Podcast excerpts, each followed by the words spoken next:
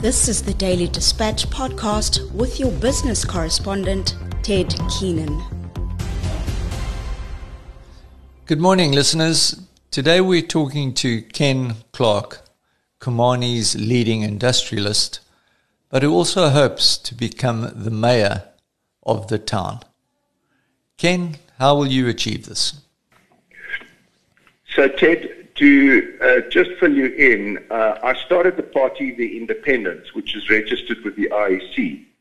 And uh, we have 20 candidates standing in the 34 wards at Enoch Mgijima. So I think we've got a, a fighting chance already in, in 20 of the 34 wards.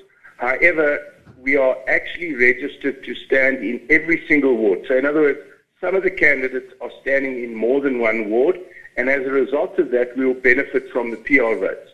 There are uh, a few candidates that we've discovered uh, after the fact that are standing as independents in other wards that we are not strong in and they are stronger in, and we are pulling them under our wing as well and, and hoping to create a force of independence, if you like.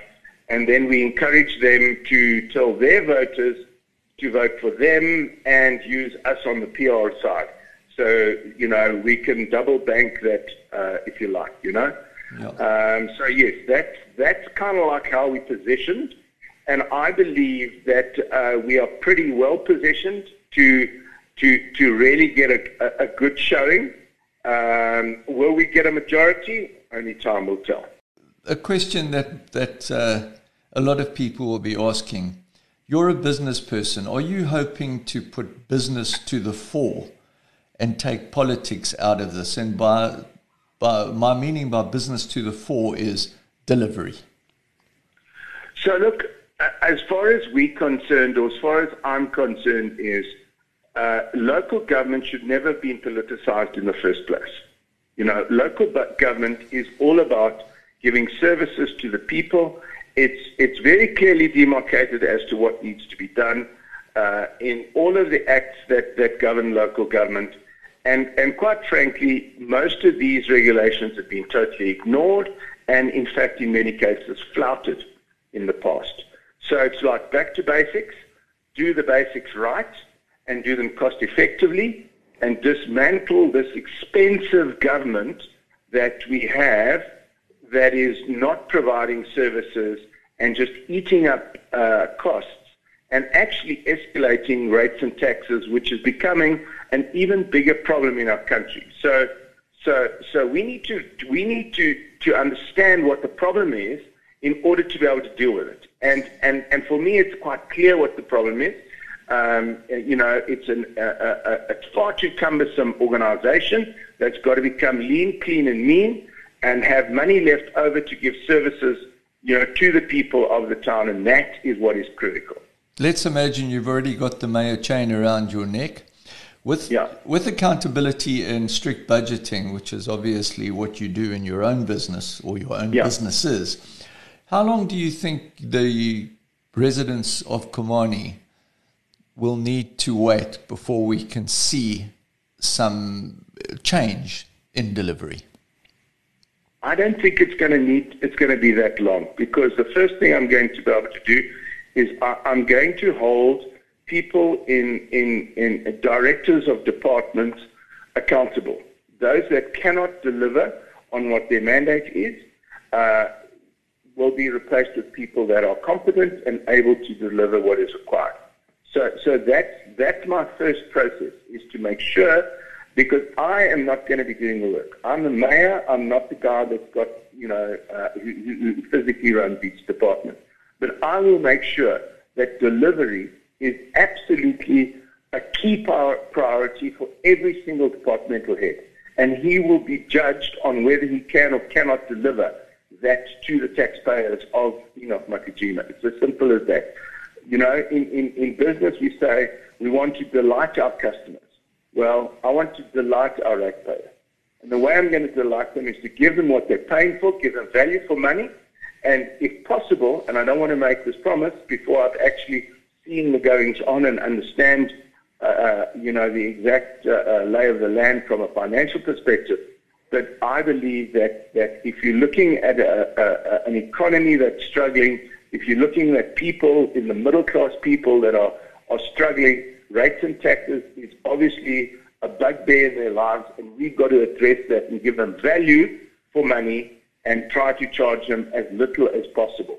Uh, but having said that, there's a massive backlog of in- infrastructure that we need to put in place. And so it's going to be a very fine balancing act between those two things, you know, to, to, to deliver on expectations, clean up the town, uh, renew infrastructure, and, and, and, and get ourselves on the, on, on the straight and narrow again. But I'm, I'm pretty sure that we're going to need, you know, part of the infrastructure development that the state is talking about. If we can lean on some of those funding, uh, you know, to get right some of the, the serious backlogs, certainly uh, uh, we will do that too. The municipality has had several grand plans for what they are going to do, uh, very little about when they're going to do it. And you're sitting with failed sewage, failed roads, failed electricity, failed water. Could you have a 100 day plan to look at what is not working and what has been promised to work and set your heads of department accountable to doing at least one thing and fixing one thing? So, so look, the, the first thing and the easiest thing to do is the cleanup. We need to get refuse removal working again because it's not.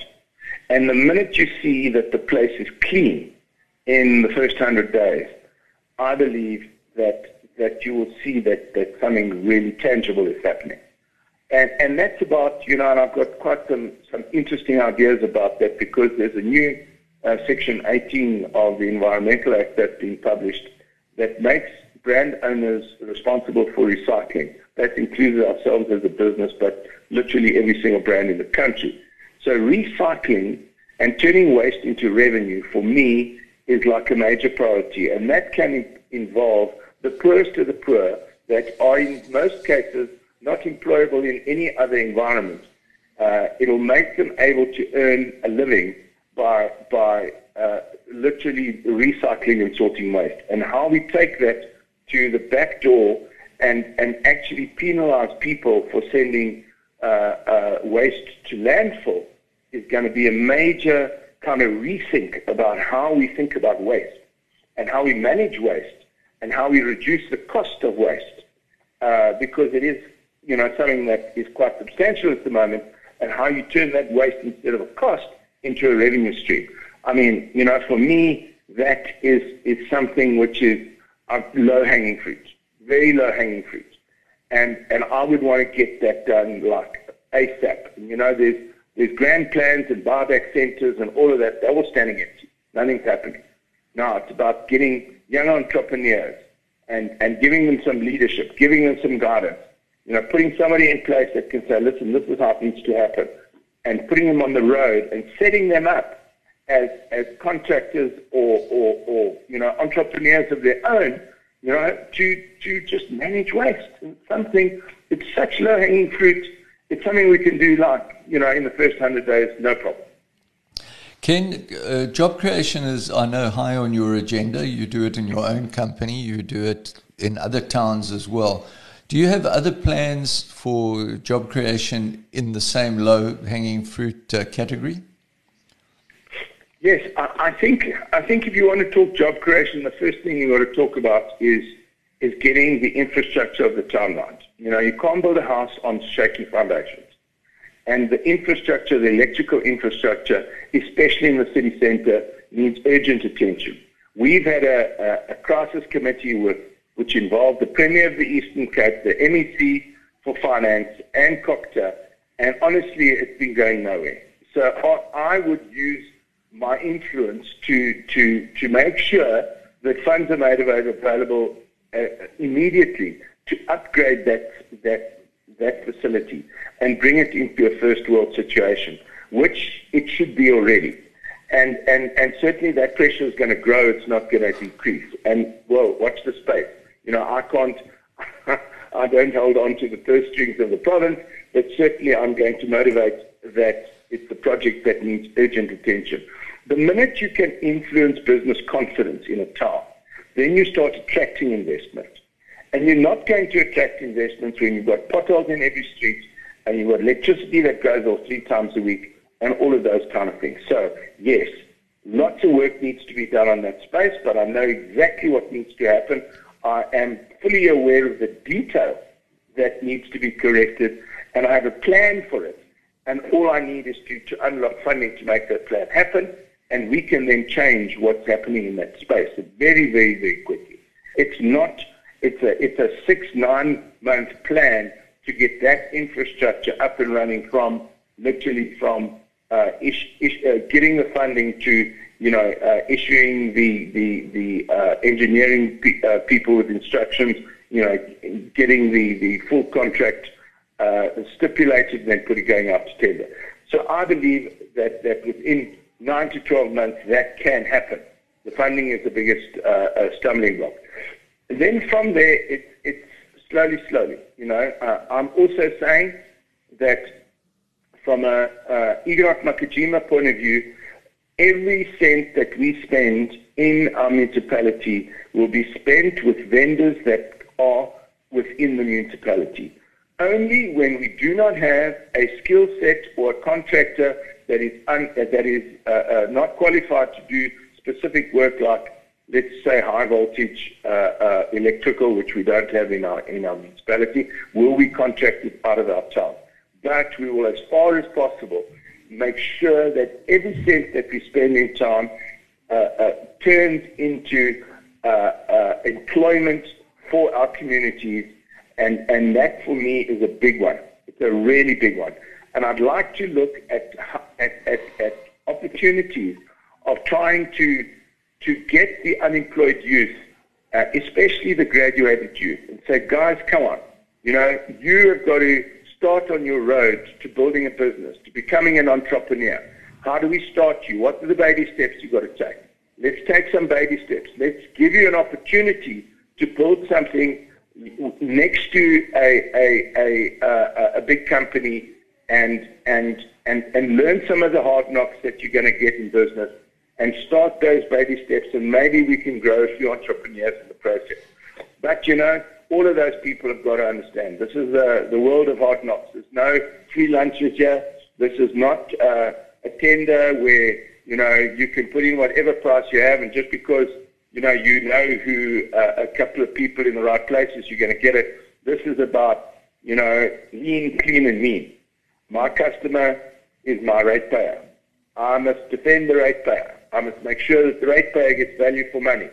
And that's what I'm going to see to. And I, and I believe that we will teach young people to be good citizens and hardworking people by, by educating them in the right way to run a business from the start and not this tenderpreneuring that we've seen that actually benefits nobody at the end of the day.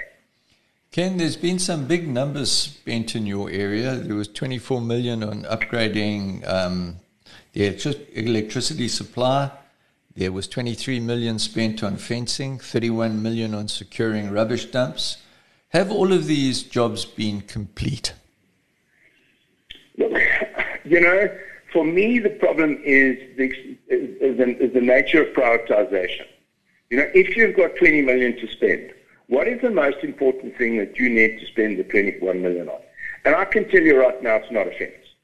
Uh, you know, uh, and whether look, the fence might have been finished, but the point is, what is the fence doing? You know, we had a 23 million spent on putting a fence around Queen Vastria, and the cattle walk in and out of the gate as if there was no fence. So what's the point of the fence?